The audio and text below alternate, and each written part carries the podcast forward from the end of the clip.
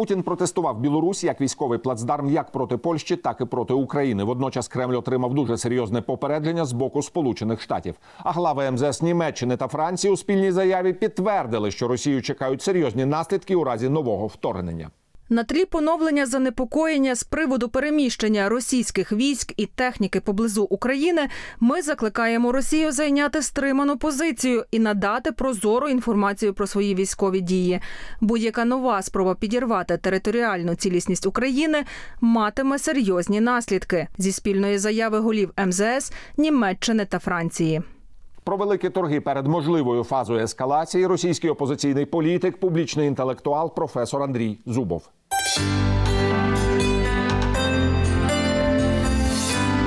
Вітаю вас, шановний Андрію Борисовичу, в студії телеканалу Еспресо. Лукашенко і Путін добилися свого. Ангела Меркель майже годину розмовляла з білоруським диктатором. Водночас Європа також отримує незначну передишку. Йдеться про те, що Путін не буде зупинятися на тому. Лукашенко йому був потрібен скоріше як певна торпеда, яку він скерував в бік Європейського союзу для того, щоб щось виторгувати. І в мене таке відчуття, що він намагається далі просунути так званий Nord Stream 2. Але можливо і не тільки. Можливо, йдеться про так званий український в лапках кейс.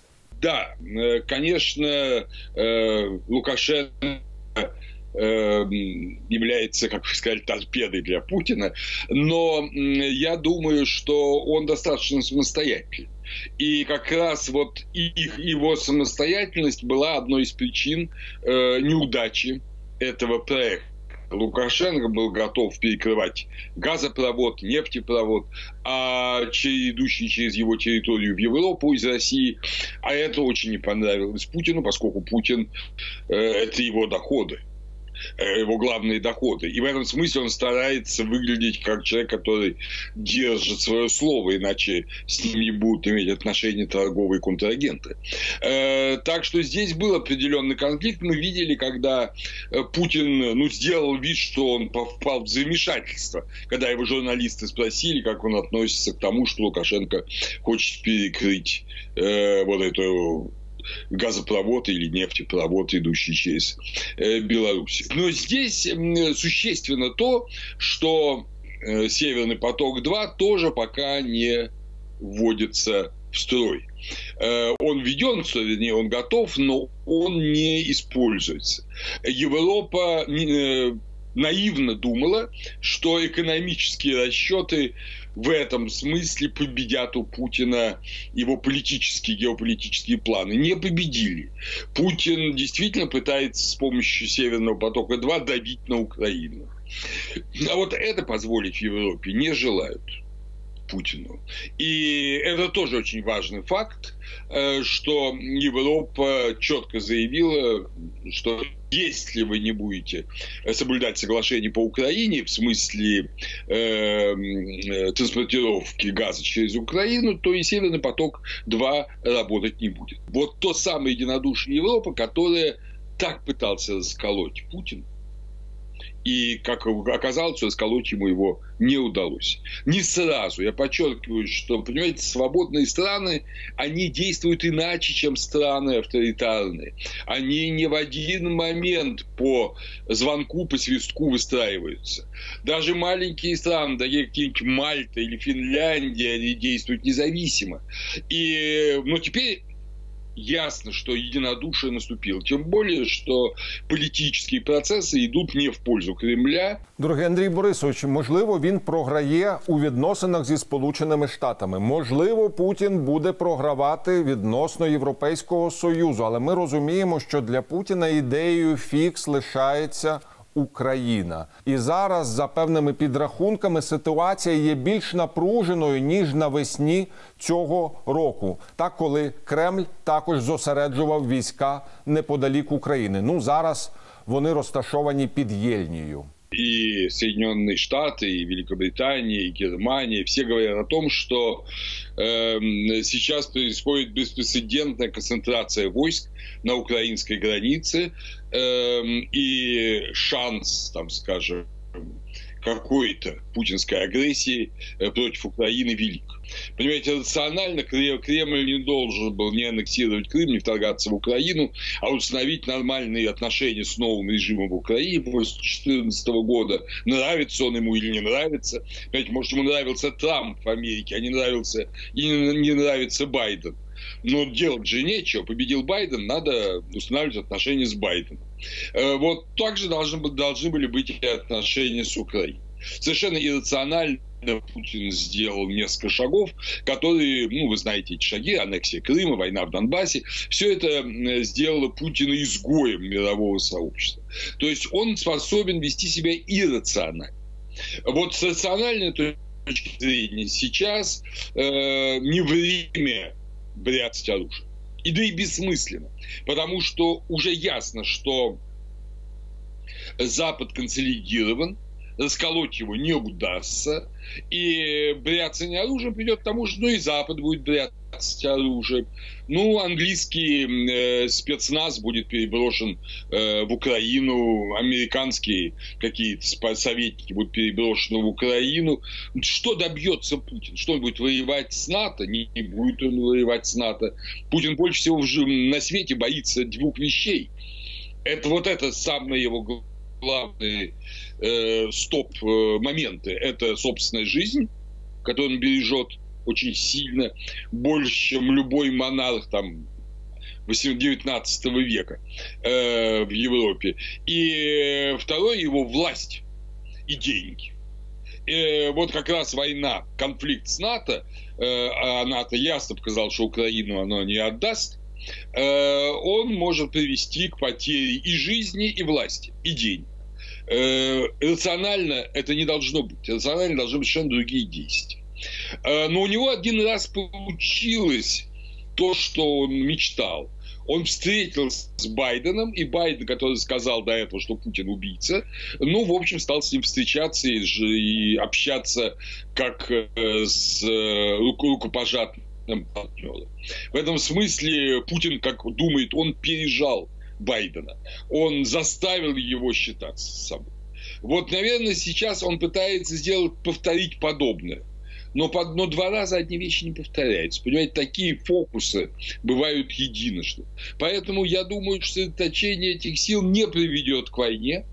Если, была, если будет агрессия, если будет война, э, более или менее явной форме, э, вхождение российских войск на территории Украины, то ну, тогда, собственно говоря, будет еще одно поражение, такое же, как поражение с мигрантами, но только намного более громкое и с намного большей кровью, э, которую может выдержать путинский режим, эм, и вряд ли на это Путин пойдет. Але як ви слушно відзначили, є ще момент ірраціональний. Так і тут ми маємо таку диспозицію: з одного боку, Лукашенко готовий виконувати будь-яку торпедоносну функцію, чи то проти Європейського союзу, чи то проти України. Відповідно. Путін використовував оцей от білоруський кордебалет чи канкан білоруський у своїх цілях. Так він розпочав масовану концентрацію військ у Білорусі. І не дарма ми бачили оцей от обліт стратегічних бомбардувальників. І в мене є відчуття, що можливо цією торпедою проти України Путін може призначити і Лукашенка як формально незалежного, вже не просто там диктатора, а диктатора, якому подзвонила Ангела Меркель, тобто де-факто визнавши його юрисдикцію. Переговори ведуться, он Чорноморський Намырдин ездил на переговоры с Басаевым. Э, переговоры с террористами ведутся ради того, чтобы спасти людей. Меркель вела переговоры с этой же целью. Это переговоры ни в малой степени не означают признание Лукашенко. Она сама это подчеркнула и не раз. И это должно быть очевидно для всех. То есть Лукашенко ни на йоту не приобрел большую легитимность. Э, да, он имеет силу, он э, давит 10-миллионный э, белорусский народ, э, он вот устраивает эти авантюры, с ним говорят как с террористом. Вот так вот с ним говорят. Э, понятно, что Байден с Путиным говорили иначе. как, в общем, лидеры двух стран.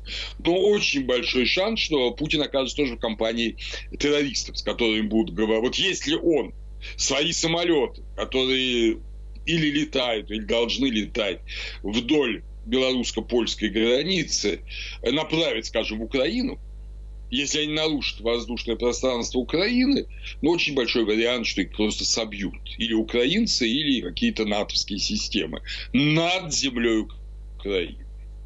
А, э, и после этого что произойдет? Это будет колоссальное унижение для Путина. Он что, начнет ядерную войну мировую? Не начнет. Значит, соответственно, придется принять это. Значит, а коли он не, не хочет оказываться в таком неприятном положении, в таком униженном положении, он не пошлет самолеты не пошлет самолеты в Украину. Потому что совершенно ясно, что это может закончиться для него пощечиной. Ему придется утереться. Европа консолидирована, НАТО консолидирована. Столтенберг сделал соответствующее заявление в отношении защиты Украины. Украина добилась огромного плюса. Огромного. Плюса она стала...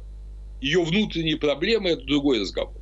О них, на них обращают внимание на Западе, они есть, они серьезны, коррупция, олигархат, но она в этом даже в своем качестве далеко не, ну, скажем так, совершенно, она стала своей в Европе, частью Европы. И ее не отдадут теперь Путину никогда. И больше не удастся отторгнуть ни одного куска земли Украины. Это совершенно очевидно, только цена для Кремля этого непонятна. Она зависит во многом от поведения самого Кремля. Шановний Андрію Борисовичу, теж надзвичайно важливий, можливо, навіть фундаментальний момент у світовій політиці. Розмова між президентом Джозефом Байденом і лідером компартії Китаю Сі Цзіньпінем, яка тривала три з половиною години. Я прочитав те, що злили в пресу. Найбільше мене занепокоїло те, що Байден обговорював з Сі Цзіньпіном дуже багато речей, але не обговорював стабілізацію, наприклад, на європейському континенті. Тобто він говорив про Тайвань, вони говорили про міжнародну торгівлю, про інтереси Сполучених Штатів, але так званий момент України чи Центральної Європи не обговорювався. Хоча ми розуміємо, що у Китая інтереси в нашому регіоні надзвичайно великі, але не публічні. Это так. Но, во-первых, э, Китай э, ну, ведет себя в отношении Украины как коммерческий партнер. Как и всюду, не очень доброкачественный. И как э, для всех коммунистов, торговля – это средство политического воздействия. Для них не выгоды, не барыш важен, а важны политические дивиденды. Это особенность коммунистической торговли, она вполне свойственна Китаю. И здесь бы я очень рекомендовал бы украинскому народу, украинскому государству быть крайне осторожным во всем, что касается Китая. Если китайцы дают много денег, это донайцы, которые приносят дары. Э, что касается Байдена, то да, действительно, Украина не обсуждалась, потому что это не дело Китая. Вот Байден показал, что, вы знаете, вы не мировой лидер – вы региональная сила. А, а мировой лидер это мы, американцы. Мы обсуждаем Украину с Россией, с нашими натовскими партнерами, проблему Украины. А с вами мы обсуждаем, да, ситуацию в Южно-Китайском море, э, обсуждаем Тайвань, это опасные моменты, обсуждаем торговлю, которую вы ведете в мире, но не обсуждаем ваши политические интересы, скажем, в Африке или в Украине. Э, это позиция. Э, определенная позиция, определенный месседж. Э, что касается Тайваня, то здесь Байден показал блестящий, как всегда. Он вот так спит-спит, а потом показывает блестящий политический ход. Он снял все возможные все возможные напад, опасения Китая, что он изменит политику Америки, признает Тайвань, от, отзовет признание Китая или будет требовать признания двух Китаев, что очень хочет Тайвань. Он подтвердил, что да, у нас политика одного Китая. Но при этом у нас есть договор 79 года с Тайванем. Я сам участвовал в его э, принятии, когда был сенатором, говорит Байден. И я помню отлично этот договор. Мы никогда не пойдем ни на какие э, уступки в этом плане. А этот договор предполагает защиту Тайваня как независимой демократической структуры. Да, это часть Китая, но демократическая. И защищается не отдельное государство Тайваня, а защищается демократия вот тех десятков миллионов людей, которые живут на Тайване. Вот Гонконг защитить не удалось э, англичанам, скажем, а Тайвань мы защитим. Андрію Борисовичу, просто тайванський синдром для Китаю це як українська проблема чи український комплекс для Кремля. Я боюсь, що вони можуть так намагатись ще використати ситуацію. Э, Дорогой Антон Анатольевич, здесь наши украинские слушатели должны ясно понимать отличие. Не Тайвань до недавнего времени не признавал коммунистический режим в Китае. И парламент Тайваня был парламентом всего Китая. Теперь эта ситуация изменилась. Э, ни Китай не признавал. Весь мир признает суверенитет Украины. Украина после распада Советского Союза, независимое государство, признанное всеми странами мира. Целостность территории Украины и ее границы признаны всем мировым сообществом. Аннексия Крыма не признана практически никем кроме самой России. Поэтому э, эта страна независимая, которая имеет право вступать в НАТО, вступать куда угодно, это ее право, право ее народа, и с ее союзники будут ее защищать. С Тайванем намного сложнее. Это одна страна с Китаем. Ни одна крупная страна не признала Тайвань как независимую республику, как независимое государство. Тайвань это часть Китая. Но надо эту часть Китая защитить от основной части Китая, которое тоталитарное государство. А Тайвань все больше и больше демократическое государство. Тогда, в 1949 году, это был тоже авторитарный режим Чинкайши, не забудем. Но сейчас Тайвань демократическое государство. Поэтому на Тайване защищают демократическую провинцию тоталитарного Китая. Вот это позиция договора 1979 года. А Украина независимое, суверенное европейское государство.